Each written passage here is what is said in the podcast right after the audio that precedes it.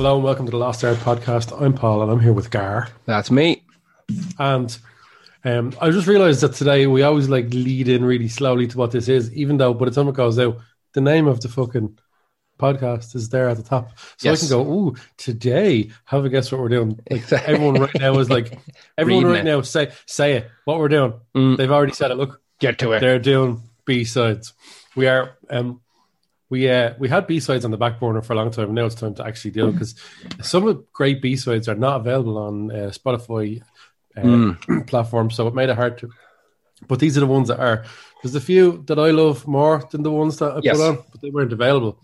So um, like, Definitely. that's every now and then we're hamstrung by the platform that we're on, but it's it makes for easy listening and easy Exactly. for all of us. Yeah. One of the So, things I want to um, get across to people as well is that um, I would really appreciate. We, we always ask them to do it, but I really want people to kind of weigh in on Facebook and Twitter and all that malarkey with what their Mm. favorite B side is, whether it's on Yeah. Spotify or not. Let us know what yours is because it's one of those things. that's.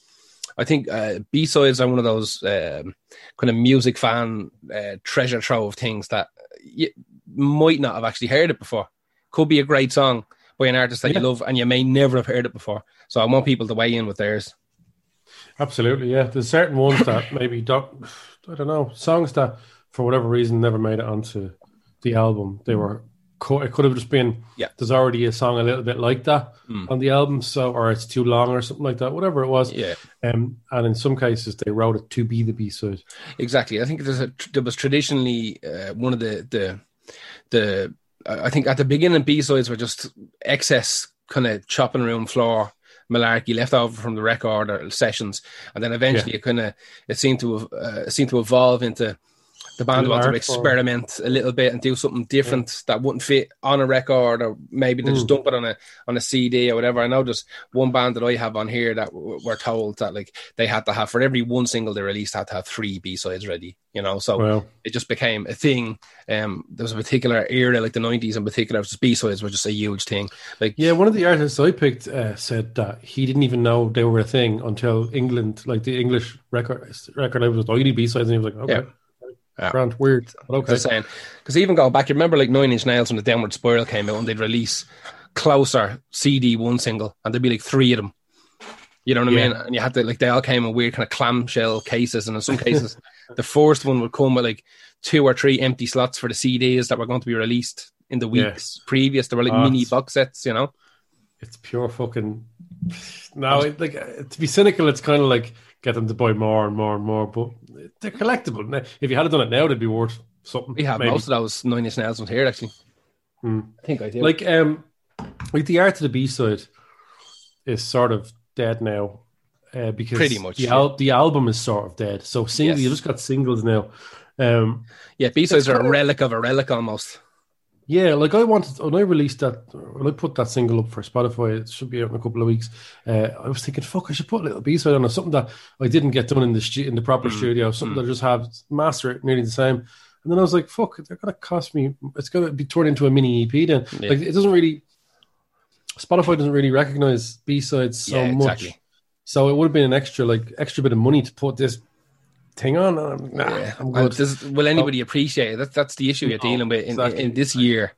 You know, I think just, the, the yeah, the best option is just to have those rarities. Yeah, have them chopped up, little EP in Yep, between, definitely. where like Kendrick Lamar did them. The, the B side is kind of dead because unfortunately the album seems to be sort of on its way out. Possibly Yeah. it won't ever be dead, but a lot of artists now are gone the EP route, which is a great route, or um just a single. Yeah, exactly. Yeah, And they're not I've even singles; very- they just dropping tracks on Spotify. Like it's Just it's dropping it's, tracks it's, and- and one removed again. yeah, and then these just they just get added to the Spotify playlist of Mm. that artist. It's weird, yeah. It's, really weird because there's not, there's not a lot of consistency to. If you wrote a bunch of songs at a certain time in your life, they have, they sort of sound the same or Yeah. have common themes, or even just recorded in the same place. Yeah, so it's kind of weird. Um, it's we, we've all got classic ideas of B sides. Now, I will say this straight off the bat. Nearly, I know actually all my B sides are like alt rock artists. Yeah. but because that was when I was listening to B sides when I was a teenager Yes. in the nineties, when I was like a sponge for music and I needed to Yep. know more. Remember, remember you were like that. People used to be like that about artists. Now, now artists have to beg and scream and shout to like, "Look what I'm doing, everybody!" Yeah, Yeah. exactly. A while ago, it used to be like, put your email in here for the mailing list, and everyone will be clamoring to do that. Everyone "Yeah, be jumping over it. Exactly. Yeah. I want all the information. I want B sides. I want that B side. I want that song you always play live. I want that recording of Yeah. that. Like, and now, yeah, it's just it's different now. So, like, there's no point in me pretending that I was listening to B sides from stuff in the last ten years because I haven't been. Mm. Yeah. I just yeah. simply haven't been, and they haven't really been. Like, Deftones are a classic example of a band that everyone thinks have whopper B sides, but they're all covers. Yes. I didn't really want to go down that route. And I also did not want to go down the route. And you're the same. We've talked about this before we started. Those B sides that were so popular they became A sides. Yeah, that's another podcast for another day. That's a different one. And, and realistically, all you're talking about then is well known singles. yes. What, like, yeah, like, yeah. Pretty much. Pretty much. It, it's, it's a linear note or liner note, whatever, to say, oh, this used to be a B side. Exactly. But these are these ones here are just very, very popular with the bands, fans, uh, B sides. Yep. Yeah, we don't know. Do you want to kick off and tell me kick off uh, here with my yeah. first one, which is uh, Anthrax, and the song is Parasite. Right. And um, it was the B side to 1988's Antisocial. Now, I always liked Anthrax. They're always they're obviously one of the, the big four thrash metal bands. For me, I loved Metallica up to a certain point. I loved Yeah. Megadeth up to a certain point. Um, Yeah. like uh, uh, Slayer, Slayer fine. If Slayer had uh, the best of Slayer, I'm going to be honest with you, that'd probably do me. Um, there's there's a lot of stuff Um, on those. I need a bit more than that, but I can see why people. I, I think that like a, a, double a double best of Slayer is probably loud for me to be brutally She honest. could be right, actually. Yeah, 'cause dou- double. Um, yeah, I'll, I'll sign me up for a double. That yeah. Yeah. me as well. Um, and and then you had Anthrax, who even though I wasn't a massive fan of the Belladonna era vocally. Uh, there's still some amazing songs there, amazing, amazing, amazing songs. And um, Anthrax would have been one of the first bands I got into after Megadeth. Uh, sorry, after Metallica. Megadeth were, were always there, but for some reason, uh, for some reason, Anthrax kind of just sang my songs a bit, a, a bit more. They they kind of jumped to me. So they, they had an album out called Attack of the Killer Bees. Yeah. Hang And, on. so why, why are talking about bees Yeah. and stuff like that? Did Anthrax ever, ever, ever do anything with Wu Tang Clan ever? No, Because I was going to say from the same good to have CE. That's it. Belladonna and Cappadonna on the mm. same track, Exactly. Anyway, can you imagine? and then But- bees and, hang on, and no, Killer Bees, yeah. Killer bees. So anyway, come on. Yeah, Killer No, come on. Bees is, is the fucking is the Wu Tang kind of. Yeah. they didn't. I think if I remember correctly, the Killer Bees isn't really a B sides album for Wu Tang. It's like um all their affiliate groups. So they all they had like Wu Tang Records. So they signed all their mates to record deals. And they this was like a kind of a tester thing where they were showing off a lot of their new talent, and they'd have like all, like what was the name of that group, Children of the Sun or something they were called, and like RZA jump in and do a verse with them, that kind of thing. It's actually pretty good. Um, I was about to say, killer bees is a deadly name for like a B side exactly, yeah. thing, and then I was realized that's what this is presumably. Anthrax got there first, yeah. Anthrax Ah, got there fuck first. yeah! I was like, no, no, we'll change it. It's not too late to change it. Even though we've already made people say the name of the. Oh, exactly, yeah. oh, which which would be different by the time it goes out. Oh, it's it's getting deep now. Oh, getting deep, fucking uh, B- Bception. That's what it is. Uh, I just yeah, I hate that when, when I hate that when some someone says something and you go, oh, "Do you know what that'd be a great idea for?" And you say it and they go, "No, that is what it is." You're like, "Oh, right, yeah, that's what that is what it is." It is Yeah. Attack of the Killer Bees B sides. Oh yeah, no. Oh, I get it now. Yeah, exactly. so this um this song Parasite is actually a cover, but it's a cover of like uh, kind of an unknown French band called Trust. Um, song was of, of the same name, obviously. Song's called Parasite. Um, so Hmm. this band Trust banged it out, and it's it's uh, okay. So this is real weird. So okay, no, I'm getting it all wrong. This, this is where we're actually into Bception here. So Parasite is a Kiss song and Antisocial, which was the A side, was a cover also. I only found this out. I didn't know Antisocial Right. was a cover. It's incredibly complicated. This is why I picked it because it's a mad fucking story. So, Antisocial, the single, is a cover by a French band called Trust. And the B side, Parasite, is a Kiss song that was written by Ace Frehley. Now, Right. that, that Parasite song is considered to be like probably one of the heaviest Kiss songs because Ace really didn't write that much stuff because the lads weren't too happy with him. Gene and Right. the boys were like, "That's all a bit heavy. It's a bit too metal." And he was like, "Man, this is what I'm into. let me do some fucking hard rocking Yeah. shit, you know. Also, the crossover with fans is unmistakable. Loads Yes. of metalers love Kiss and vice Exactly. versa. Exactly.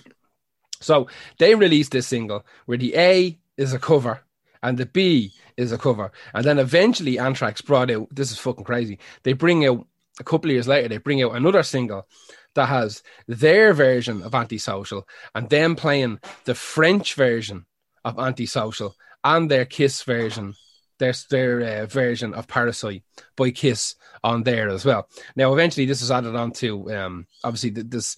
We're we're taking this from is not the singles. It's impossible to get the, the, the singles with the B sides on Spotify, as you mentioned. So this is coming from Attack of the Killer Bees. The song itself, Antisocial, was from um, what was it from? It was from State Euphoria. So, uh, dealing with like how in 1988 does a band from New York who are just getting going find a French rock band to cover for their single that they're going to put onto their album? And then why did they decide, well, if the A side's a cover, why don't we make the B side a cover as well and we'll cover Kiss and other American band? It doesn't make sense to me. I, I can't fathom hmm. why the B side isn't a song of theirs.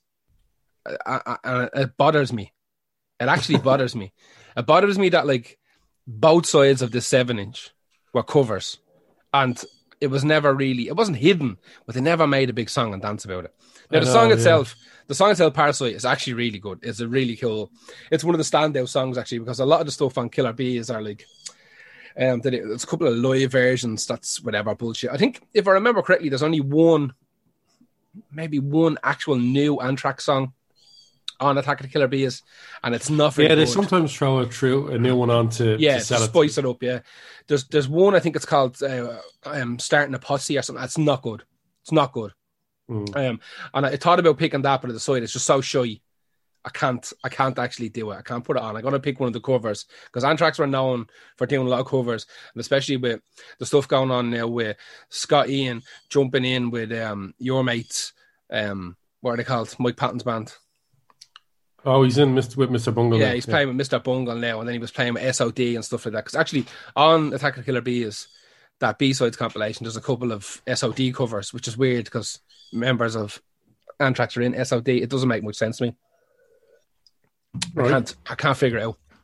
So what you're dealing with on this this this B sides compilation is probably eighty percent covers a couple of live things and one new song, which is garbage. So the best of the bunch from this B side compilation for me is Parasite.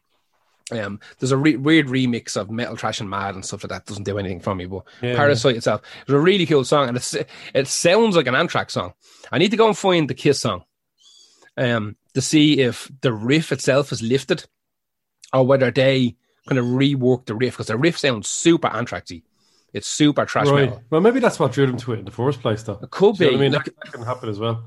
like I said, I know that Kiss song is, is known for being mega heavy, and I know a couple of the other Ace Frehley songs. Um, I think there was stuff on Revenge that he wrote for them that was mad heavy as well. Um, when they were trying to do their, their whole grunge movement, and um, I saw I know they're not super mad on doing the heavy heavy stuff, but this is one of them that they, they only played live for a year before the crowds were like, "Yeah, just play fucking God gave rock and roll to you, you prick. um, anyway, that's Anthrax with Parasite off Attack of Killer Bees. Yeah. Originally the um, the B side to Antisocial in 1988. Who is your first one? My first one is a very famous B side. Um, it's Yellow Ledbetter by Pearl Jam, and this is probably such a popular B side that it is in a lot of people's like top ten Pearl Jam songs.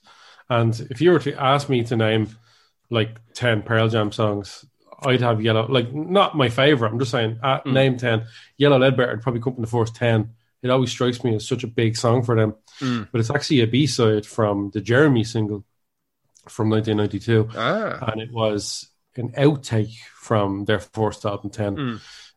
and it's one of the four songs uh, pearl jam ever wrote together and um or mike mccready said that he ca- we never played any of parasite we were supposed to play nah, it it. doesn't matter. We can play. We do a few selections. I'm not. It, it- the, Yeah. the playlist is there. We'll do a few selections. You let me know if you want to play it, and I'll let you know if we're going to. yeah play yeah it. i will yeah we'll play It's an and. Anthrax song. It's you, you know what an Anthrax song sounds like. It's grand. Do you know what I mean? I was looking at it there, going, "You never press play on it." You know that's all right. yeah well mike mccready said about this one he said he can't remember why it never made it onto 10 but he remembers being really pissed off and Mm. sort of sad about why it didn't it did eventually appear on Lost Dogs, which is the B sides and rarities album from 2003. I've seen that float then- around before, and I never, Yeah, I never yeah. picked it up. I bothered listening because I, I, I said to you before, I'm not a mad Pearl Jam fan, but as I got older, I started appreciating them. Yeah, it's more like this song definitely does sound like it's somewhere between uh, 10 and V, which makes Hmm. no sense because it was written sort of before 10. It's technically in the same it's in the same uh, era anyway. Like it's only a few years in the difference of them anyway. Hmm. But it does it could fit on the first two albums. It is has a bit of that slower acousticy start to it, and then it Hmm. kind of kicks off a little bit. Uh, the vocal on it is incredible. Eddie Vedder is is really really good. In it. Um, he said before that this is there's a lot of people wondering what the song is about, and it is, according to him, was written in the Gulf War era, and it's a sort of anti-patriotic song. Anti-patriotic song sounds like they're coming down on America. Maybe they are or not, but it also just means it doesn't mean anti-American. I think anti- Yeah. anti-patriotic means I don't give a fuck about being patriotic. Yes, Like me and you were the same like that about Ireland. It, it's yeah, whatever. it shouldn't be, but well, it's, it's when other people are getting like "Oh, Ireland. I'm like, yeah, grand, yeah. I only get pro Ireland when people directly in front of me are anti Ireland. oh yeah, I'm- totally. Then I'm, then It's I'm not full, my natural state to be pro Ireland. Yeah, You know what I mean? I have to be maybe- antagonized into it. Yeah, absolutely. That, that's just that's just us though as Yeah. people. Um, yeah, in the same way, Born in the USA is definitely a bit of a dig at war, but it's also more of a dig at people being patriotic for the sake of it, blindly Yes. patriotic. Um, this song appears in the finale of Friends, which is the Okay. first time um, Pearl Jam have ever licensed their song to be used in a television show. Friends. Obviously, obviously not. Yeah, yeah. They Friends had a U2's. Uh, was it with or without you as well? And that was the first time U2 had ever given their music to um, a a TV show. So Friends obviously having all the money in the world back then, like every bit of and, money. and Hootie and the Blowfish.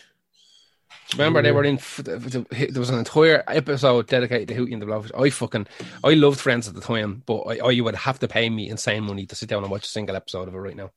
I watch it all the time. I just Do you? Can't do it. Yeah. It, I'll say this: it's consistent every way through.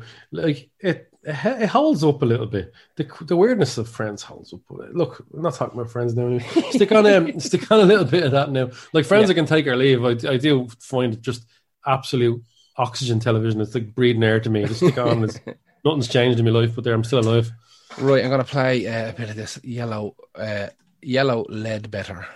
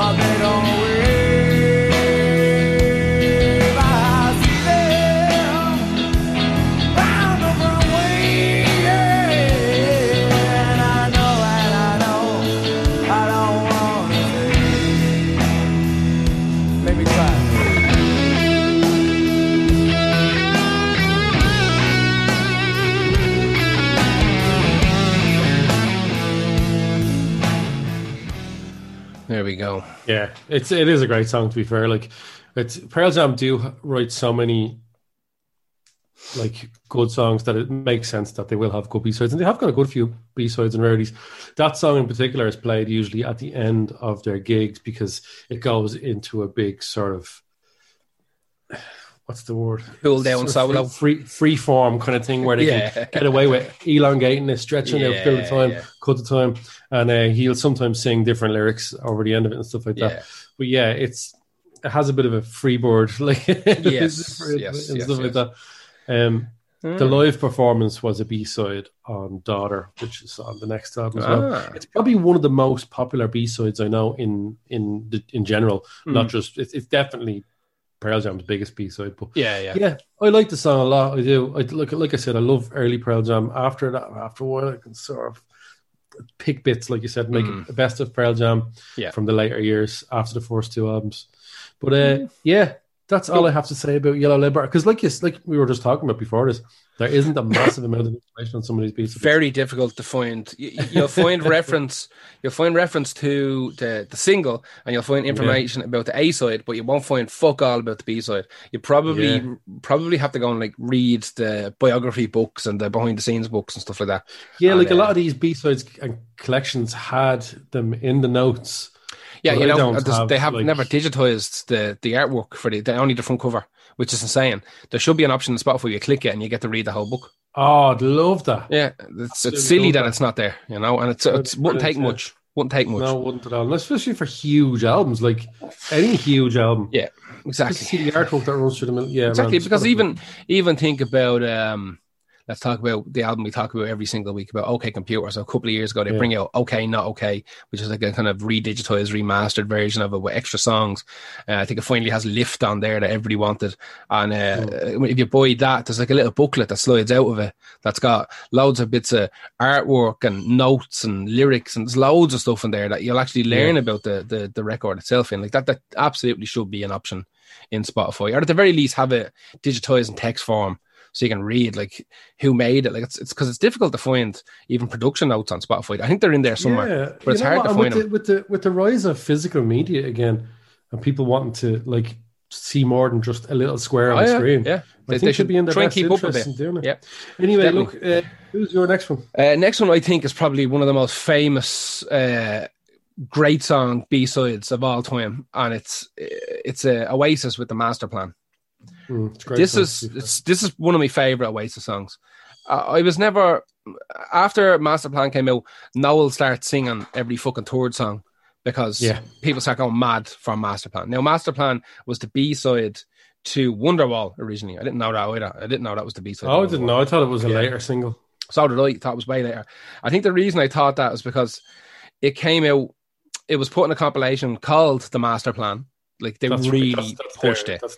Yeah, that that's was I think late. And that's a that's probably one of the best B sides albums Yeah. I've ever heard. Exactly. I think that was around like- 90, that was late 98 that Master Plan compilation came out, which is B sides and not so much remixes. A couple, there's a couple of live versions on there, but it's mostly B sides. Now, Yeah. this and is made up of for Be Here Now as well. which wasn't a Exactly, yeah. album, perfectly Now, honest. apparently, Noel Gallagher wrote and recorded this in two days. Like he wrote it on a Friday, recorded it on a Saturday. And because it was just him, he played everything on it, apparently. And um, Yeah.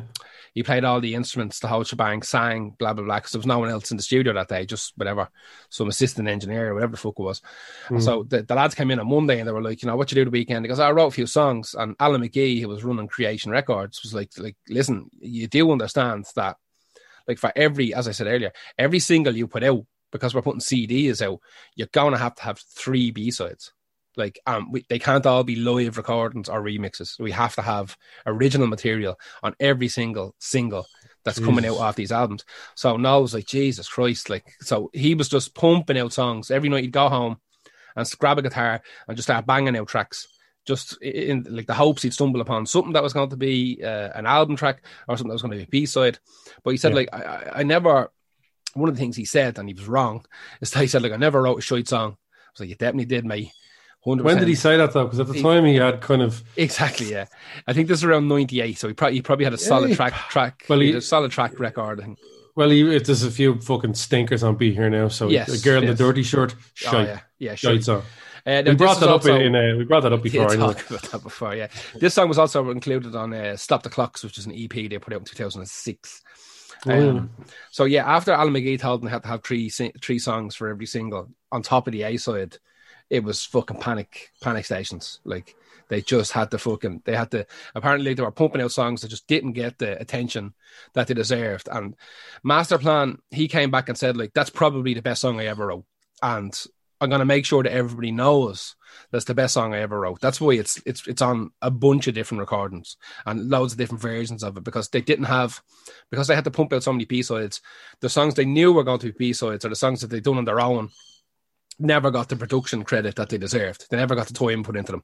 You know, Yeah. it was like some assistant engineer or fucking. They only had two hours to bang a rough recording together, whatever the fuck it was. Uh, I'm going to play a little bit of Master Plan here. Just like I said, I think this is probably my favorite uh, Oasis song. It's just because it's it's not very Oasisy, and that's It's very Beatlesy. yeah, it's very Beatlesy, but it's it's got that kind of three card trick kind of shithead thing that Oasis always had that is was appealing at the time. It's not appealing anymore. Um, right here we go. And as they land upon the shore, tell them not to fear no more. It loud and sing it proud today. And then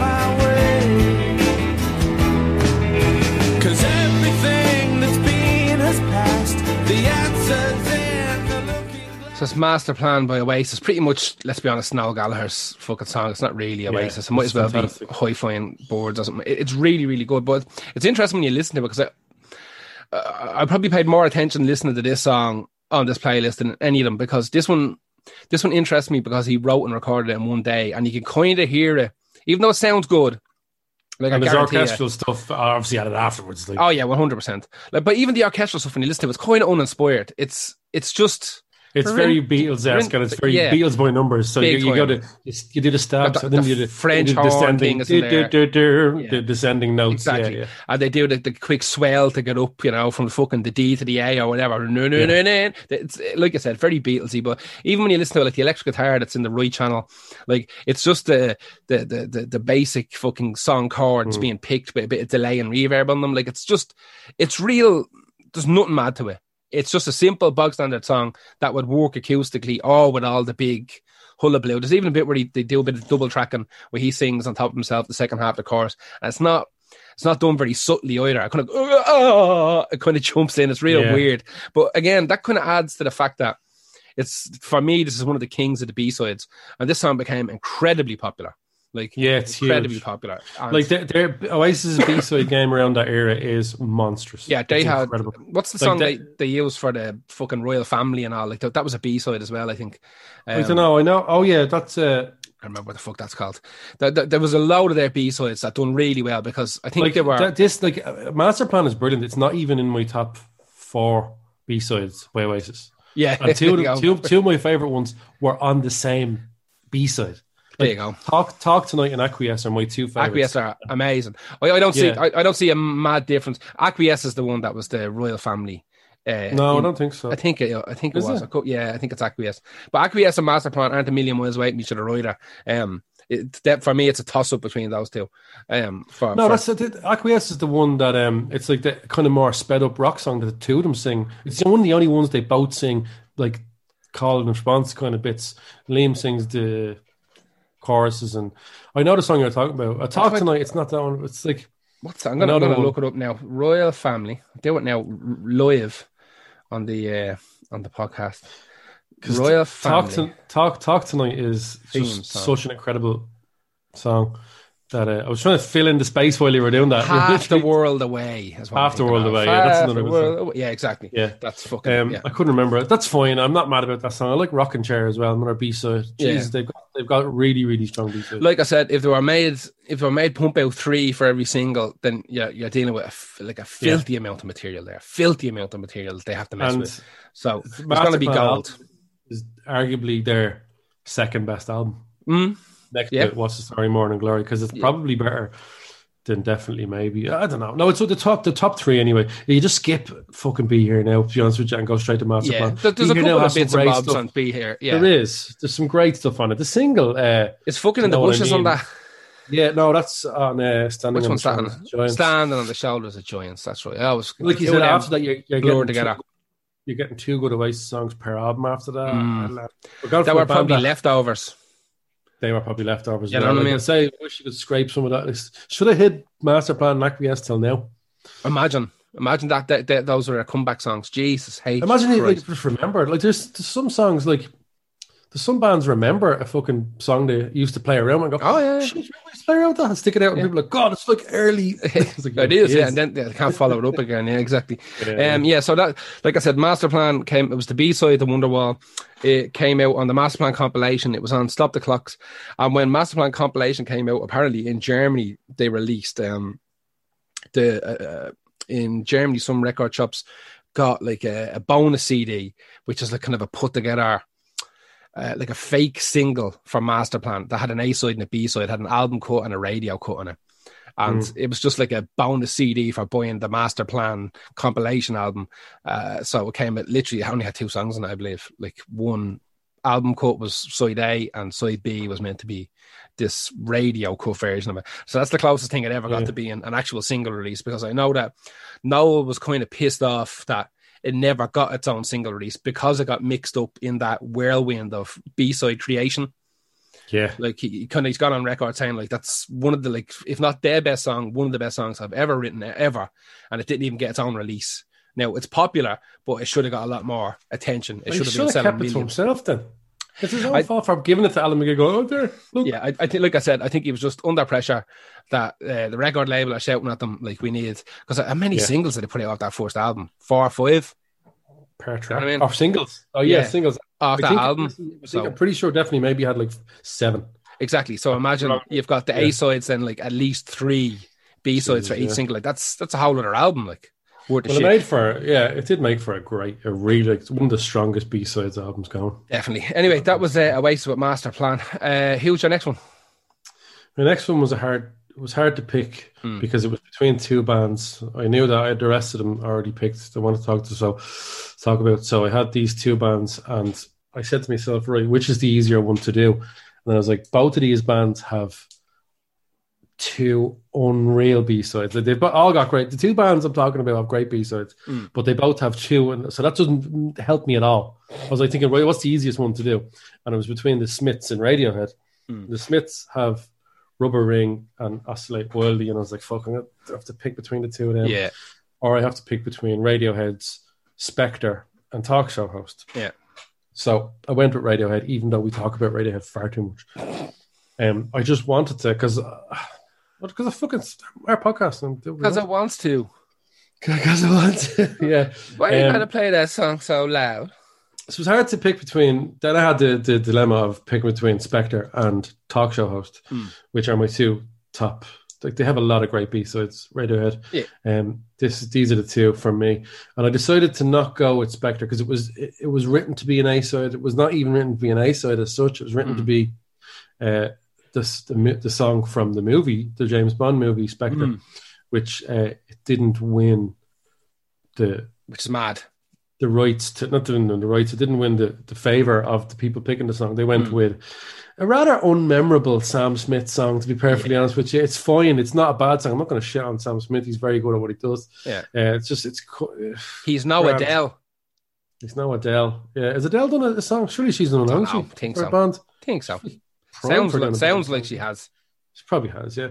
Um, I stopped caring about Bond songs after, sort of after this, because like this Spectre, not after this, after they did Spectre, Mm. uh, it's one incredible song. But because of that, and because it was, it was only released as a single on the B side of uh, Burn the Witch, which is the first song off single Yeah. off the. You know, it also was given away as a digital single the year before that. So I'm like, that sort of technically makes it an A side. Anyway, so I went with Talk Show Host because it's a straight up B side. It's classic Radiohead, and it is what most people would consider to be their best B side. Hmm. Um, it's one of the kind of weirder songs because the one the version we all heard was m- more than likely if you didn't have Street Spirit single, which is the, it's the B side of, Yeah. if you didn't have the Street Spirit single from '96, then you've heard it on the Romeo and Juliet soundtrack, which I think is a different version. If I'm not hmm. mistaken, that's more of a a Nellee Hooper remix. Yeah. So Nellee Hooper made it more massive attacky and trip hoppy. So this version, sorry, no, I put the I put the original version on, but the, Yeah. the version that most people would have heard is that one that was on Romeo and Juliet, and it has that Nellee Hooper stuff. There was also another remix it called Black Dog Remix with different tempos and stuff like that. Yeah. But uh, stick it on anyway. For this is the original original one without sort of a lot of the kind of cool electronic stuff, but it's still it's still great. All right.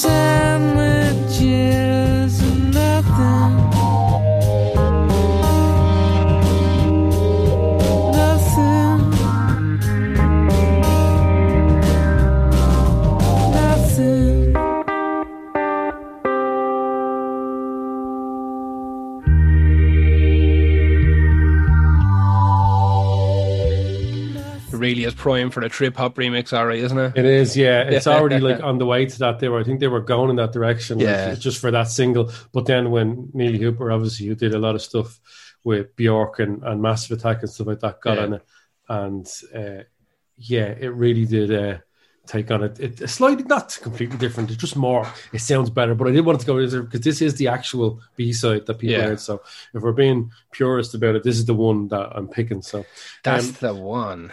They started to play an extended version that people went mad for in 2016 onwards with the live touring for Moon Shaped Pool stuff. Mm. And um, it also appeared on one of the CDs on the 2008 compilation, The Best of Radiohead, which Radiohead absolutely hate Mm. despise and had absolutely nothing to do with because uh, they, I don't think they're they're not a great. The, the, the way they look at it as that made them look awful Yeah. because they think that when you, you have a best of, it's the beginning of your decline Yes. as a creative as a Yeah. creative force.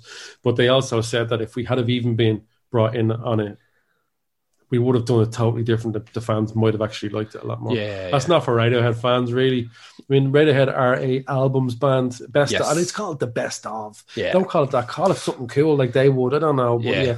So that's talk show host. It's one of the best Radiohead songs, and it's B side. So Savage. who do you, who have you got next? My next one is Siouxsie and the Banshees with Voices. All right. And this was the B side, the Hong Kong Garden in 1978, uh, which was just a single. It's now album malarkey. It's just one of these kind of first release type of things, just to test the water, as as what happened with a lot of bands back in the late 70s and early 80s, where was, they, didn't launch with an album; they launched with two or three singles just to see that the record oh yeah, label test the waters. Exactly. So the record label would say, "Look, we're going to give you a grand to record a, a single, and we'll see how it sells or whatever." So this is the B side. Um, you won't find, you won't find the the Hong Kong Garden. You'll find on compilations and stuff like that. And uh, this song "Voice" is is fucking insane. I, I, I before we even talk any more about it, I want to play it just so people hear Sure. because it's it's batshit mad. It's re- it's I really think, I really think I know the song. I think I know. I probably I probably don't actually. It's really cool. It's five and a half minutes long. It doesn't really go anywhere, but it's got loads of killer shit in it. Right here we go. That's why it's a B side. exactly.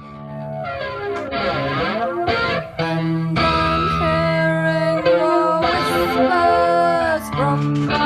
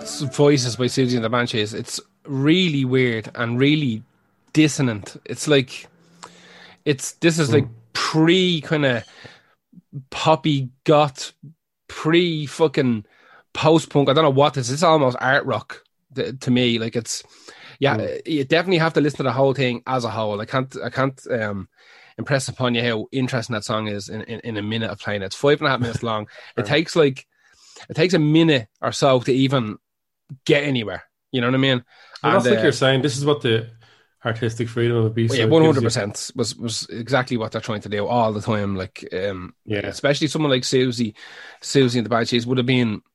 I don't know whether they would have even had their feet underneath them in in 1978. You know what I mean? Like Hong Kong Garden sounds like uh, they're getting there. You know what I mean? But like. uh, Talking about a band that uh, not necessarily changed styles, but always kept adding stuff on all the time, and then to hear something like that song "Voices," where there's just an electric guitar, that, that that's weird. Like that, that, that it sounds like it's almost out of tune and it's recorded in the next room, just very, Yeah. very loud. And then they've got this lovely kind of uh, pre-verb, like this pre-reverb on her voice at the chorus that adds to this real kind of fucking ghostly chant that runs through it. Like it's so simple, there's nothing to it. But I'd say seeing something like that live would be uh, would be monumental, to be honest with you, because it's so simple, so stripped down Yeah. that there's nothing to it. And I think if they were to start adding in like basses and drums and fucking keyboards, it just wouldn't work. There's something about that that the off timing of that weird little guitar riff, um, where he's like only playing like ten percent of the notes that there should be in that riff, and then her just drowning along. I don't know. I'm not a big noise guy or kind of art rock guy, but there's something about that song I really, really like. Um, but like I said, that was 1978. It was the B side, the Hong Kong Garden. Uh, eventually, they put it on a compilation called Downside Up, which is a four disc set that collected all their B sides and bonus materials and remixes and all that kind of malarkey. That came out in Jay's 2004, I think that came out. Yeah. I think that's kind of hard to get now as I well. love the early stuff or the early guitar work on Siouxsie and the Banshees. yeah, that might, it's that very strange. Might be John McKay. I don't know, but yeah, it's just they've they've always had great guitarists. Yeah, it's just Fucking, so it's so uh, fucking weird. Like, The guy from the next band is is one of their guitarists. oh, there you go. Uh, let's move on to that then. So yeah, Su- Siouxsie Sioux, uh, uh, Siouxsie and the Banshees voices. Um, you'll find that that compilation, Downside Up, is hard to find. I think in the physical world, but of course, there it is, looking at you on Spotify, so you get to listen to the whole thing for whatever the fuck they charge. It Was eleven ninety nine a month now or something? It was nine ninety nine. I think it's gone up. Spotify's gone up, is it? I think it's gone up. Yeah, then Netflix has gone up as well. Oh, Yeah, they're all going up. Of course, they, they now nobody has any money, but they need entertainment. So throw a euro on it. Bastards. But the, Spotify bastards. surely haven't lost any money. Well, it doesn't cost them anything, does it, Piss off cunts? Spotify. That's, I think there's only about 20 No, people working for Spotify anyway. Scum. I'm telling you, I'm not even lying. Uh, give, give the next song. jobs. Give the next song. A, give the next song a lash before I go into it. Actually, Oh, here we Give go. It, uh,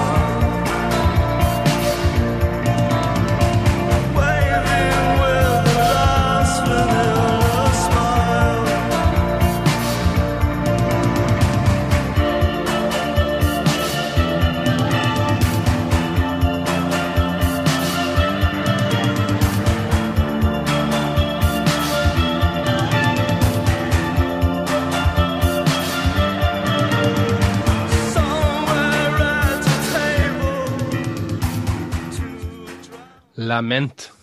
Yeah, that was Lament by The Cure, another band with an incredibly strong B side game. Um, this isn't my favorite B side by The Cure, but the one I wanted wasn't on Spotify, even though the album is the, the B sides and rarities collection, the four disc job, Yeah. uh, is, is on it, but it's missing some tracks because presumably some sort of uh, Licensing or something. licensing. Yeah, so a good few of the a good few of the B sides are missing. This Twilight Garden, the B side from High, is as good as any Cure song I know. But I have to say, Lament is not probably my second favorite. It's up there. This isn't um, the first ever version of it though. The first ever version of it was released with um as a flexi disc with from on the cover of that Yeah. um magazine Flexi Pop. Oh yeah. Which you probably you probably know a lot more about that than me. Mm. It's really thin. As a result, sounded like absolute garbage. Right. To be honest with you, If you're if you're our age, you probably probably remember them. Um, you probably remember them being attached to the pa- uh, boxes of Frosties cereal. Um, they don't like Survivor, Eye of the Tiger, and that type of shit. And you cut Yeah. them out. I the think I had of the that, cereal. yeah. Yeah. and you cut them off the back of uh, the cereal packet, and you could play them on your Manda stereo or whatever. Um, they and they were attached to cardboard, so they were like ten times more sturdy than the actual like uh, flexi discs themselves. yeah, So uh, as far as the history of FlexiDisc is really interesting. It comes from uh, Soviet Russia, I believe, um, or at least uh, Eastern Bloc countries where they were still mad for music, but they had uh, they couldn't get hold of the the vinyl plastic for actual pressing records, so they ended up Hmm. using X-rays. They would get old X-rays out of hospitals, and they'd put those into the machines and stamp them instead of ta- stamping what they'd call like a puck. So if you if you've ever seen uh, any documentaries or even like little gifs of, of records being made, it goes in as this hockey puck size kind of black Yeah. and they squish it down. And what, what above that is like a, a negative image of the record, usually made out of metal, and that stamps the, the the music into the plastic, and that's where your music comes from. So what they would do is they couldn't afford these pucks of plastic, so they'd literally just get sheets of um kind of acetate that you get x-rays and stuff like that on and they put them into the machine stamp them down and they'd cut that that that kind of cut enough to be able to hear the music but obviously had no real depth to it so you were only getting like the skin of the music it sounded like fucking garbage but they were a gimmick yeah, and they're highly collectible. Like I have a couple of Beatles ones and stuff like that. Uh, loads of record labels kind of copped onto it in the early days. So a lot of bands in from kind of from the '60s up would have been mad for pu- pumping out flexi discs. Kind of, kind of, it was like this almost act of rebellion by bands to, Yeah. to put like a song they put a lot of work into, but knew it was going to sound like shy, but it was going to Yeah. look cool as fuck. Well, know? just as an example, actually, do you know what? If you click into the album there itself to Yeah. join the dots, the Lament flexi disc is one of the top first first ones. I Number was nine there. there. So yeah, let people Lament have a listen to- magazine cover. Yeah, it's just so the reason I didn't. Yeah. The reason, for, first of all, the one I chose was the actual B side. This was uh, it'd be a few months before as things. Give it a bash there so people Yeah. can hear how how. And this is after being mastered. So Yeah, that's where we went from the start there, didn't we? Yeah. So let's Yeah, throw yeah. this up and have a listen. it's, it's harsh on the ears. To be fair, Yeah, there'll be no botman, uh, botman in it whatsoever. there you go.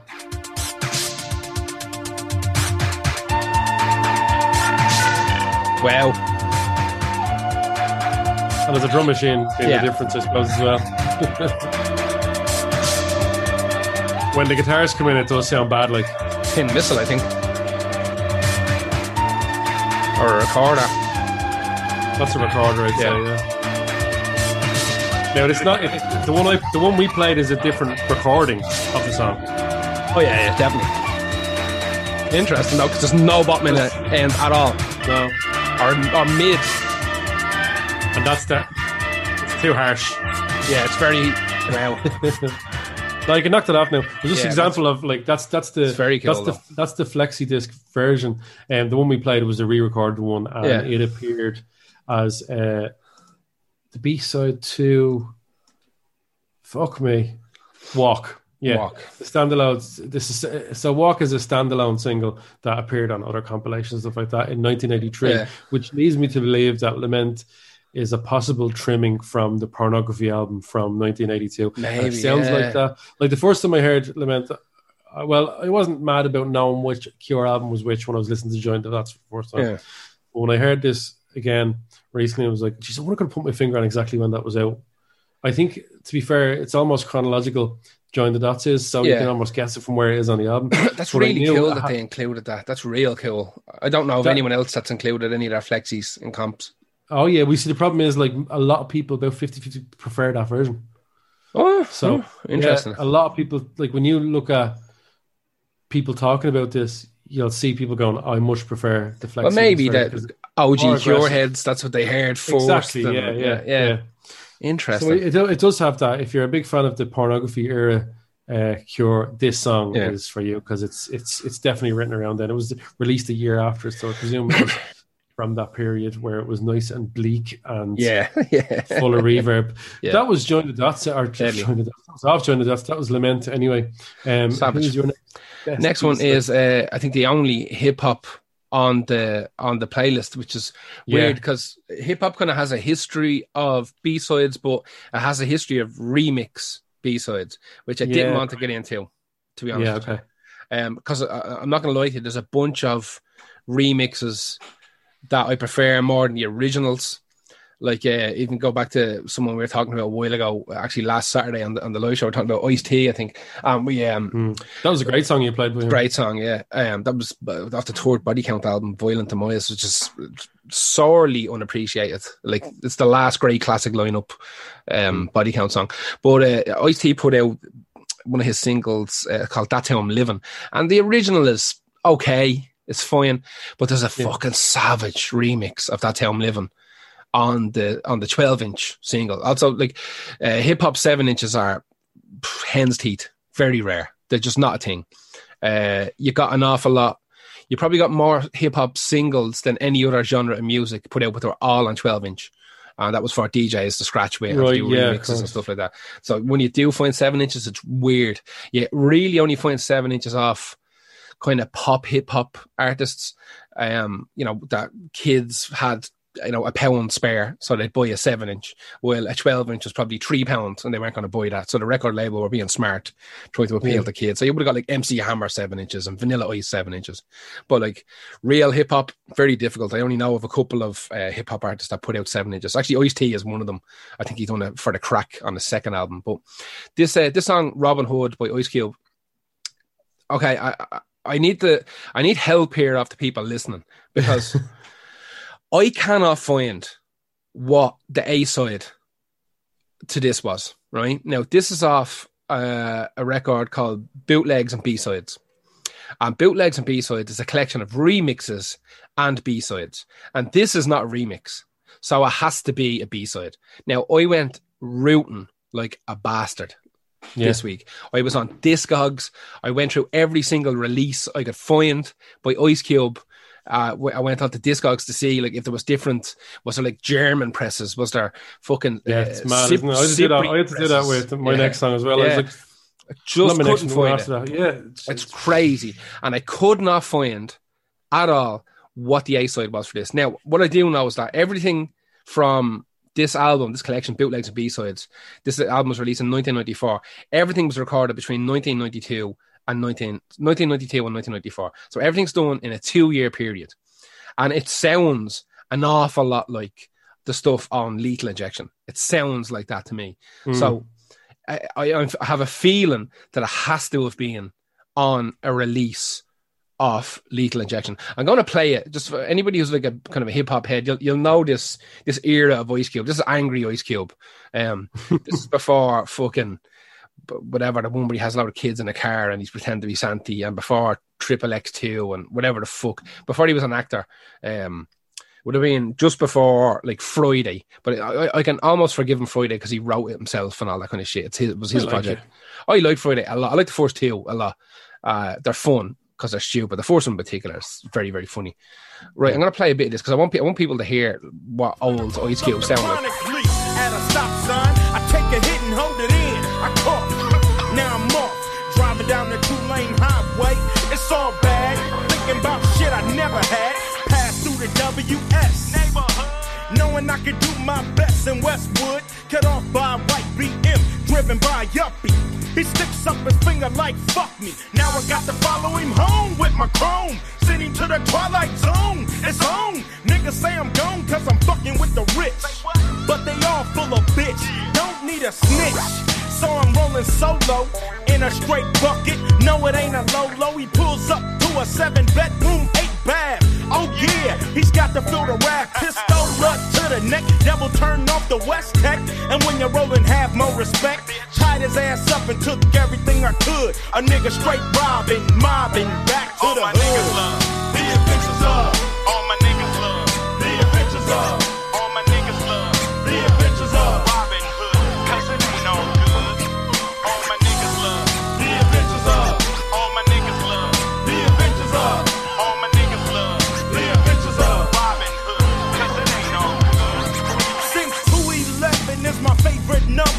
Number. Fuck squabbing, cause I be robbing like the. That's Robin So that sounds like- Yeah. That sounds like one of his classic songs with the music inverted. Yeah, yeah, kind of. You know what I mean? Like someone just took, someone just took like one of his classics. It has all the feel of it, but Yeah. the notes are like going the opposite directions. Yeah, So- exactly. yeah. Instead of going down, they're Instead going up. going yeah. yeah, yeah, exactly. Um, that was produced by uh, a- a production group called 88X Unit, and they done a lot of stuff for Lethal Injection. They done a lot of stuff in general, but they done a lot of stuff on Lethal Injection as well. So uh, that adds another. It's another tick in the box of this is not necessarily leftover um, from Lethal Injection, but it could have been maybe the B side to a promo that there was only a couple of them Yeah. gone out. I'd love to know if somebody knows if there's some sort of uh, kind of 90s hip hop aficionado out there or, or, or Ice Cube aficionado. And I know there's plenty of them that they follow him, win, lose, or draw. They love Ice Cube. And I want to know if somebody can figure out what, what this was off as well, because I think it's fucking great. And there's loads of great stuff on bootlegs and B sides. There's a lot of great remixes. Like I said, the hip hop, hip hop thrives in the and is born in the idea of hip hop uh, remixes. So it's Yeah. it's there's definitely It's, some hip hop has all different rules. yes, Like, whole different set. Yeah, Mixtapes, B sides, Yeah. uh, samples. It just has its own set of rules. yeah it's its own world, and it, it doesn't Oh, really it's not applicable to any other genre. That's And the reason that the reason that I think it's like that is because it was always dictated by the market completely, rather than having yes. record labels telling people what it should be and how. Yeah, the record labels came sound. second. They came they came Yes. after the fact, which is Yeah. very strange. Like it's one of the most which is one of the which more is why- recent genres when you think about it. Like Which is why mixtapes are actually a thing in hip hop. Yeah. Like the label, we thinking, oh god, no, it sounds bad. It doesn't sound great. We can't get the licensing for all these samples either. They're just like, yeah, but like people hold. If you ever look at people talking about artists, they go when you're you're talk, you look at the list of their favorite albums. There's mixtapes in there, and you can't get you can't buy them. Like No. you can't get them. So you can only buy buy official mixtapes, which are I mean, like there's an ODB official mixtape called Osirus, and where they got But the you know what I mean? for all Yeah, the samples, but it's very rare. They're very much for the people, and they can do Oh. what they want on them. Yeah, Yeah. banged out for free or sold out the back of vans. You know what I mean? Like that's mm. what they were So like, like you're saying, remixes are the same thing. The, the remix is a much different thing in Very hip hop. much, It can usually be the, the version you know. Exactly, because uh, like when you think, whenever when we were first talking about doing B sides, the first thing I thought about was, uh, like as you said, kind of we're kind of alt rock fucking kids. We grew up listening to mostly, you know, um, or that, that would have Yeah. been the, the lion's share of what we listened to. I always, like, I don't know any hip hop B sides. If I'm being perfectly uh. I, I know a few because I uh, Yeah. that was alongside kind of rock and metal. Hip hop was always there for me. It was like my dirty secret. My mates weren't into it, Yeah. but I always loved it. So I never really had anybody to talk to about it. So um, a lot of the information kind of went in one ear and out the other. But I always remember uh, Pitch Shifter, the, the group Pitch Shifter, were just doing remixes for fucking everyone.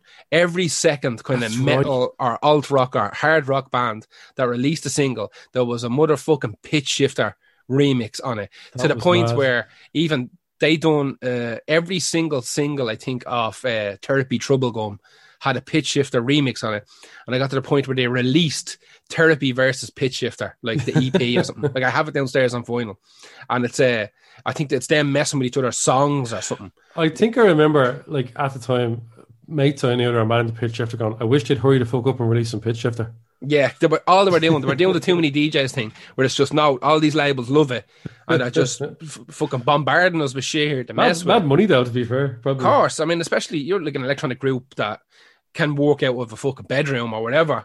You know, with Yeah. a converted shed, stuff made in a shed it sounds the same as stuff made in a big fucking studio. Um, when You're right, though. There is a mental amount of remixes by Pitchshifter. Yeah, they were insane for it. That's when we first had talking about this. I was like, "How am I going to work in Pitchshifter?"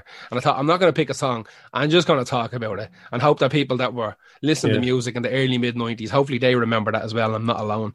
Uh, but yeah, that was Robin Hood, and like I said, I need people people's help to find out what that uh, what that uh, A side was for me. Uh, who's your next one?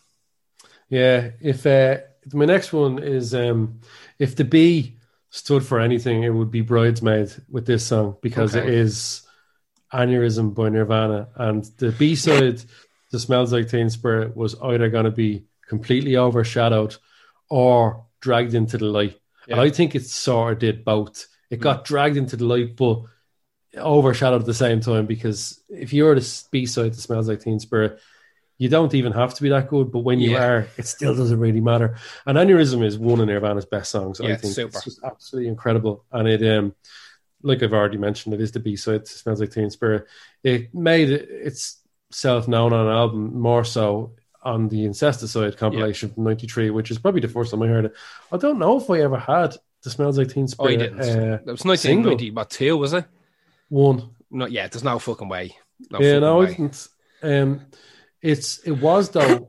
Aneurysm was a part, a regular part of their set, so it's just might as well have been a. Do you know what? Actually, I don't think it really would have suited. It wouldn't have suited them. Never mind at all. Mm. So it would have came out. Obviously, it was written between Nevermind and Bleach. I think it fits on Bleach way more. This Yeah, song. It, yeah. it had bang of Bleach off this. I song. love Bleach, the Really bits. is. Yeah.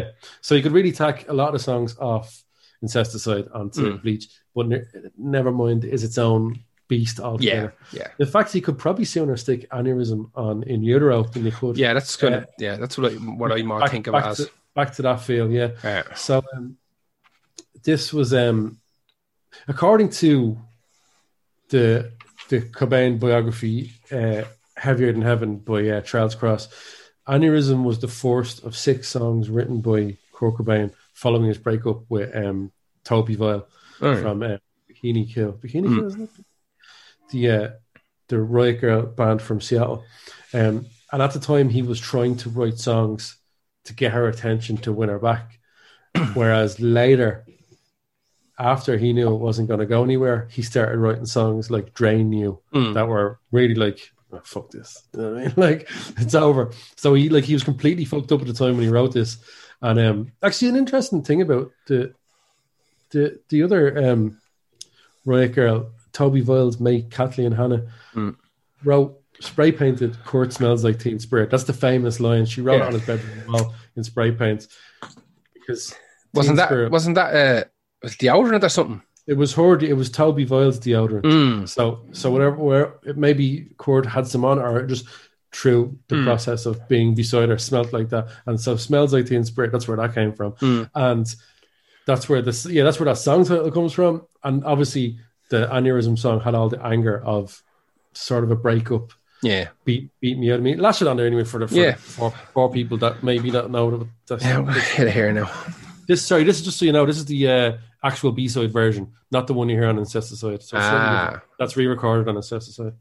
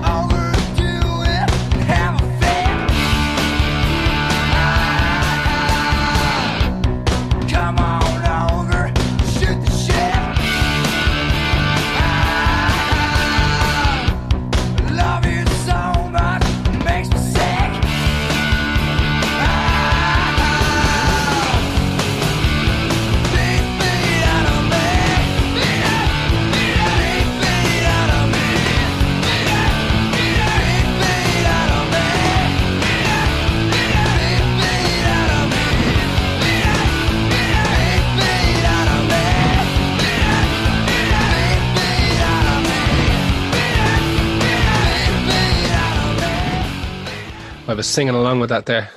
Yeah, it's great. Just So a more, more slightly more rougher version. The one that Yeah. was actually on on the Teen Spirit. I still do because I love. I just love good production. I still do prefer the, the one off. It's just, slightly. Yeah, still, me too. Still all the same anger, but Yeah. yeah, it's good. It's good to play the actual, like the same way talk show host. I'm not playing the the remix or the re-record. Yeah. playing, I, I, um, even though I did do that with the Cure. No, actually, I played the actual B side version. So there we go. Yeah, yeah. Uh, yeah. So look, aneurysm. It's it's up there again. Super. I was only thinking about this maybe a week or two ago. Are there any bad Nirvana songs? I don't think so. I don't really think so either. I've never heard of. so- I've heard songs that I'm not hugely mad about. But they're not bad. no. Like there's there's songs on some albums I go, oh, the songs that I can't listen to anymore. You know what I mean? Yes, I can't I- can't listen to "Come as You Are" anymore. That would be shit. I'm like, no. Yeah. But if you heard it for the first time now, you'd be like, "Holy, holy shit, shit! Yeah, Killing exactly. joke. No, Yeah, yeah, exactly. Yeah. Um, they've three of the best albums of all time. Yes. Uh, their B sides, like the Incesticide, is a great album, and their live album from the Muddy Waters. Oh, yes. is as well. yeah, I don't think there's a bad there's a bad release. No, I don't think there's a bad song. think- And even then, you know what? Now I haven't really delved into the kind of last songs that were released around the same time as uh, "You Know You're Right." But I remember the first time hearing "You Know You're Right" and going, "Fucking that's another banger." yeah, yeah. And there, and like I heard that after, From the Yeah. grave, another banger. Like yeah, and um, it's amazing when it so happens. I haven't, I haven't really broken into too much. that, But no, they, they were all great. Like I found a big giant Kurt Cobain book the other day. Um, I was getting up. I, I got up into my parents' attic. I was pulling out uh, toys and comics for this YouTube project thing I'm doing, and I found this big like tub full of books, and I've got all these bleeding like big coffee table books about Kurt Cobain and John Lennon and all that I don't remember buying. I was like, Where the Yeah. fuck did they come from? Because I'm a prick for buying them. I've I have tons of those uh, coffee table books about bands. I'm forever buying them if I see them at a good price. Like I've got Queen ones and ones about the Who and you know old punk rock ones. I've I've tons of them, but I didn't know I had the, these uh, these kind of Nirvana ones and Kurt Cobain ones and John Lennon ones and shit. And I must have read them. I must have because they look like they're in bits. I didn't. I don't read books. I I like honestly wish I could. every day. I I. Yeah, can't Like you know that you know those memes where like you've read the last fifteen sentence or the last sentence 15, 16 times. Yeah, That's me. My brain is constantly screaming going off in other directions. Or I- else I I'm find it start- I'm hard starting to think about what yeah. they wear too much. What- Yeah. Oh, he was wearing uh, a velvet purple. I'm like, thinking, oh, that's man. I wonder what the things. yeah, I get like that sometimes when my brain wanders off the shit that like I'm supposed to do tomorrow. I mostly read at night, and uh, so I'll be, I'll be in bed and like I'm gonna read for an hour now before I go to bed, before I fall asleep or whatever. And some nights I just lock into it, and I might as well be living in that book. And like That's the house, I wish the, I could do that. the house could burn down around me and I wouldn't hear or feel anything. but some nights I'm like fucking like what's that noise outside? Or like, oh man, you were a sap today when you fell in Tesco, weren't you? Like that type of shit. You know what I mean? that's me. That's my brain constantly. It's Yeah. like a big carnival uh, made of polystyrene on fire. that's my brain. So Yeah. that's um, look. That's one of the biggest uh, B sides of all time. Yeah. Um, it's a big it's one. absolutely phenomenal. Um, it's also one of the only, if not the only, Nirvana song where all three members had a hand in writing it. Oh, Normally, very cool. just Kurt or Dave Grohl on Yeah. a couple. But look, that's that anyway. Um, Deadly. what is your last? Who's your last one? My last one is one that you're going to fucking love. It's a band you love. You fucking love them. So you do. Do? No. Uh, it's NoFX with a song I called. actually like no, no, NoFX are one of the bands I do. like. All right, good, good, good. Weirdly, so like this- no, they're, they're them and the Descendents. I often Yeah, mention yeah. my only exceptions.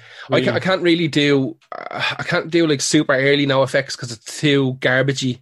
It's too smoked beer. You know what Oh, I mean? that's right. They, they got better when they started talking about politics. Yeah, they didn't got a bit Yeah. political, a bit serious, and uh, they start kind of they start writing songs about how depressed they were and how they were trying to kill themselves with drink and drugs. And I was like, now I'm into it. Now I can. This is real. You know what I mean? Because uh, the early stuff, like I said, pure smoke beer shit. I can't do it. You know, uh, going to the rock show and let's drink a forty in the car on the way there, and you know, I can't do it. I just can't do it. You know, uh, it's torture. So um, when NoFX kind of get a little bit serious, like no, as far as I'm concerned, NoFX writes some of the greatest melodies in music. It's just Yeah. overshadowed by the fact that they look like saps, and most of their fans are absolute gobshites. Like there's a hidden darkness in NoFX that uh, very rarely comes to the forefront. And most people who are NoFX fans that buy NoFX albums will skip the songs that are a little bit fucking more serious. Like, now, skip to the bit where you're talking about, you know, skateboarding over George Bush's Bush's face or whatever, that bullshit. You know what I mean? But what they don't seem to understand is that, like, NoFX have been a band since, I think, like, the fucking mid 80s. Like, these lads, when they kind of got popular in the 90s, were already old. You know what I mean? Like, Yeah, they yeah. they weren't kids. They were playing in the kids' sandcastles, like in, in, Yeah, the sand be pit. careful of those punk grown, grown up punks, man. They're Oh, still hanging around. yeah, exactly. So, do- uh, like, like these cunts, by the time kind of the nineties ran around, they, they were doing their best to not be serious. But by the late nineties, they were like, "Fuck this! We can't be talking about smoking bongs with skateboarding anymore." Like, like they're giving interviews saying, "Like, I never even owned a skateboard. Let's just lying for twenty years." You know what I mean? That type of shit. So they start getting kind of serious. Now, this this song "Lower" is off a, a compilation. The compilation has a real long name, and it's kind of funny in in a NoFX way. Uh, it, it- it's funny on the skin of it and stupid underneath it. And the, the album is called 45 or 46 songs that weren't good enough to, to go on our other albums, is the name of the album. 45 or 46 songs That's that weren't good enough to go on other albums. Now, where it's funny is that there's 47 songs on the album. And uh, so it, straight away, it's just stupid. And also, it's a double. It was a double album, right? Yeah. And uh, another stupid thing was that the 47 songs that were on this album called 45 or 46 songs uh, would have easily fit on a single CD. Like they're just taking the piss, is all it was. So Hmm. there's a load of garbage on here that's like demos and you know stuff that sounds like it was recorded in a fucking swimming pool, you know, that type Yeah, of I always think they should stick that at the very start of the album, like the Yeah, but chronologically, yeah, like a lot of bands put their kind of chronologically helps with the production aspect of it. Like oh, definitely, know yeah. You go on a journey with them.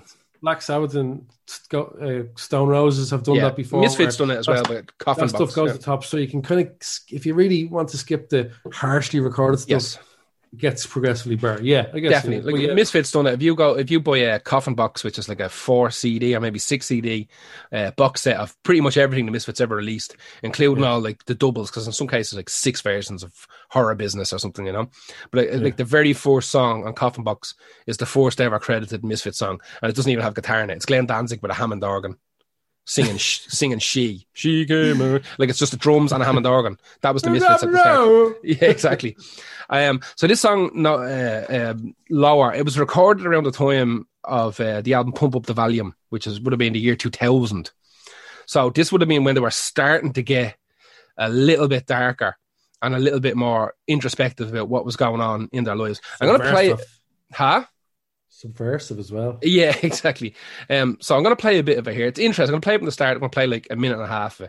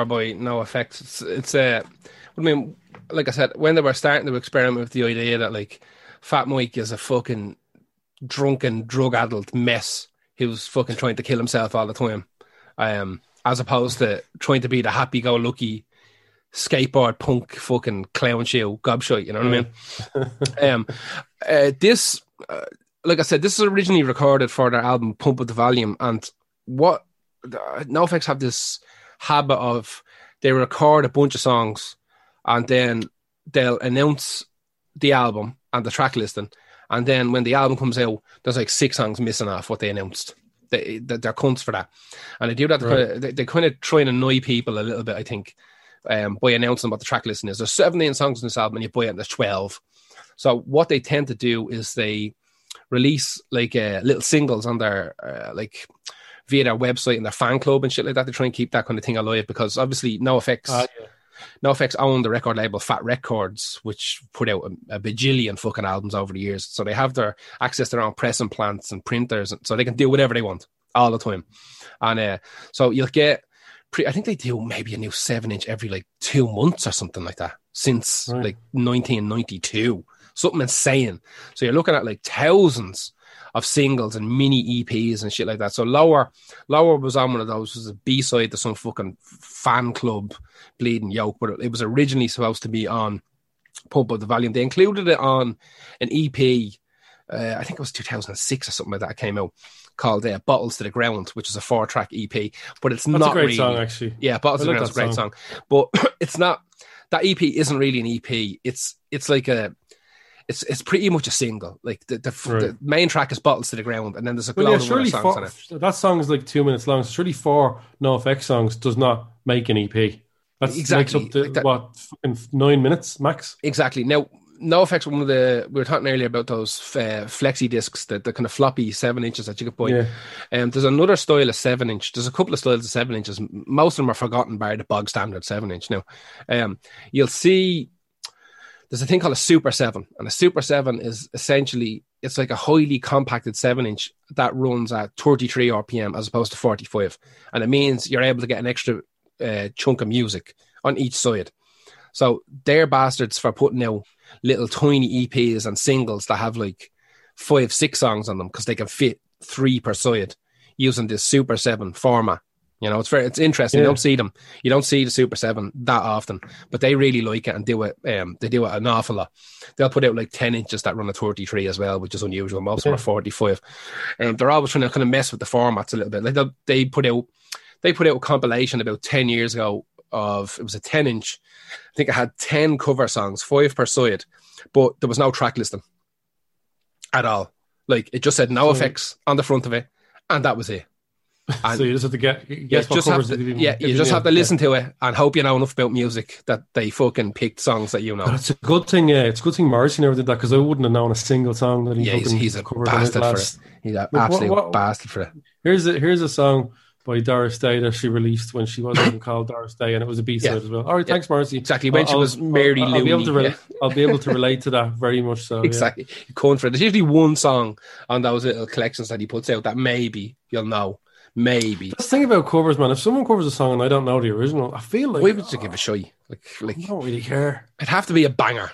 Put it I that way. I can't reference it towards. It's not a cover for me anymore. It's just another song. And Yeah, if it has to be a killer, like an absolute Yeah. killer of a song. It really does. Anyway, that was NoFX but lower um, off the collection of B sides and um, kind of unreleased songs uh, called 45 or 46 songs that weren't good enough to go on our other albums. Um, that actually has 47 songs on it. Uh, cheeky. They're cheeky, them lads. Who was your last Yeah. one? Well, the last few B sides I've picked have been from the purple patches of those bands. I really feel like Radiohead going from the Bends into OK Computer was arguably the best time. Hmm. Um, the Cure around the pornography area is my, my favorite. Yeah. Nirvana I have a short lifespan, but any time around them is grand. So this next song, um, Starla by Smashing Pumpkins, is from a really great, really great period as well. It's between Gish and this uh, what you call it? Sorry, Siamese Dream, Mm. and it was written because, like I mentioned earlier, Billy Corgan was told, "Oh, you're releasing this in England. You need to add another song onto." I think this is from the B side from "I Am One." Which is Oh. off uh, the, the Gish album, which I, I think Gish is really, really good. But it's, Yeah. I'd never listened to it. I never really wanted to uh, get I listen to it every couple of months. to it. It's too much guitar wankery going on because he's Yeah. trying to impress his dad, who's a deadly guitarist. Like that's great now, and it's got James Iha fucking whittling away there as well. It's grand, like Mm. it's fine. But this is um, this is mad. So this was written after Gish was finished, I guess. You know, so Mm. they they said he, he said in an interview. I was wa- or watching the interview. It was when he was um playing some of his acoustic songs, and he went. He played Starla. Now he didn't play all of it because Starla. This song is eleven minutes long. Mm. We're not going to play all that, obviously. Um, but he said, yeah, they had to throw it together. In uh, I think it was half written, but they went in, finished it, and recorded it all in the space of twelve or thirteen hours. Um, and what what you get is a kind of could only really be a B side. It's a Yeah. jam session by the end of it. Sort of, not really, but it's it's a long. It's one of those long songs, much like Yellow Ledbetter as well. Yeah, yeah. Um, but it's mad because he, he he said that he's very surprised to hear the fans saying, "Why is this not on Siamese Dream?" Hmm. And he, he said, "Like, you know what? I remember distinctly, like getting there, and it's a really memorable song for us because we bashed it out in his deli, but he never Hmm. felt it was strong enough to put on Siamese Dream." So the great thing about this song is, it is like. It's not really a B side off Gish because it is. It is though. It's off. Yeah. It's, it's off a song off Gish. So Mm. but this really feels like a nice little extra bit of Siamese Dream. So if, if Mm. anyone's listening, they have never heard Starla, here's a little treat, an 11 minute treat for you. that is an extra bit of what I've consider Siamese Dream. So give it a, a little bash there. yeah, yeah. Uh, I love it. Has that, has that fucking guitar tone.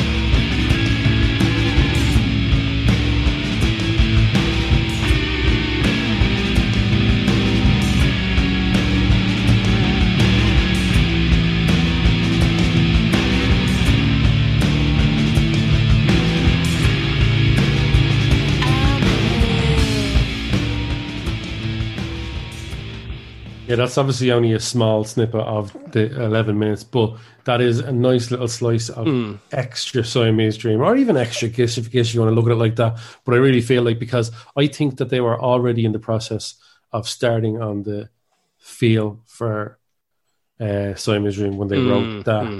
That's why that's why he mentions it. We know why it wasn't on Gish because it was written after. But when he's talking about like they were already in the midst of writing Siamese Dream Yeah, when this yeah. was out, and it was thrown on as, as a B side. To I think it's on a B side to one, and of course it appears on Pisces Iscariot, which Yeah. is uh, decent.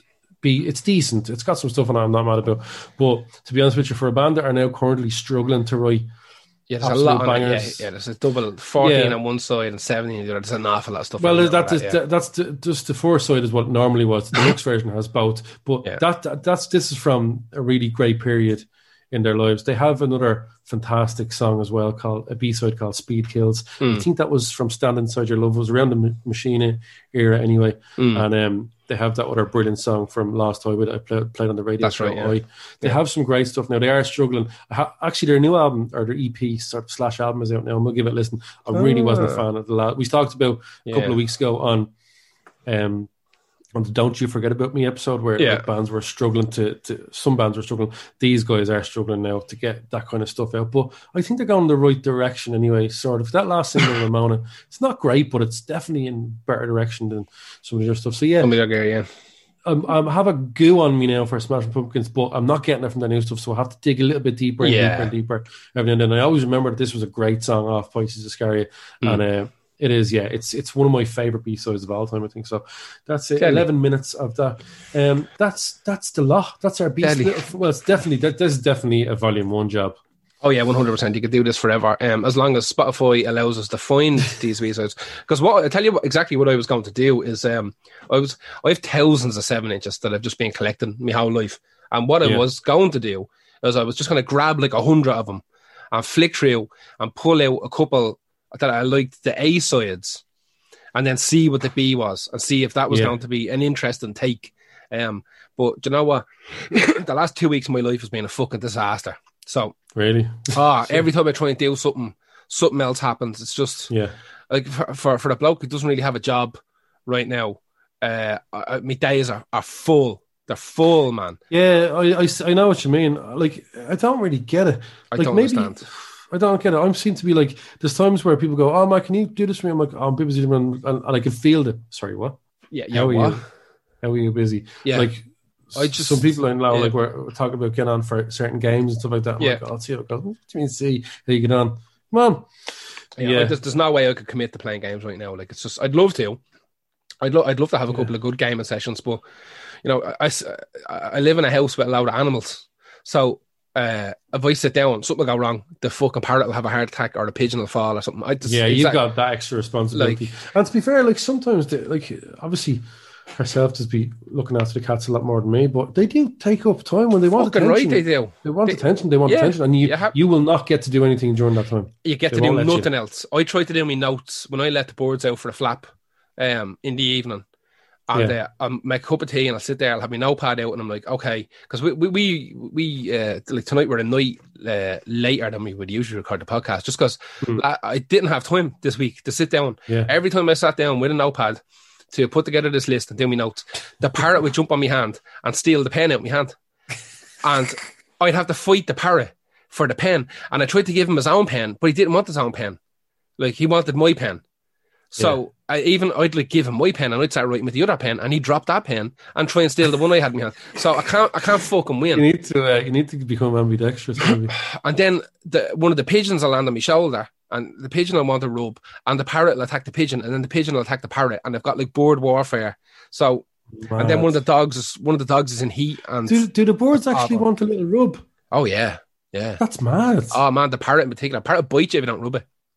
Wow. Take a lump like, out of is, you. it, is it keep them warm or just love the comfort of No, it? they just love it. They want to see they be they, they be they be look like they're dying. They start yawning and all when you're rubbing them, like "Ah," making noises and all. Ah, deadly. Like the pigeon, the pigeon gets flat like a pancake, and kind of sticks its arse up in the air, and you have to rub it in the back of the head, and it starts like a cat, like starts vibrating. They're mad, mad jokes.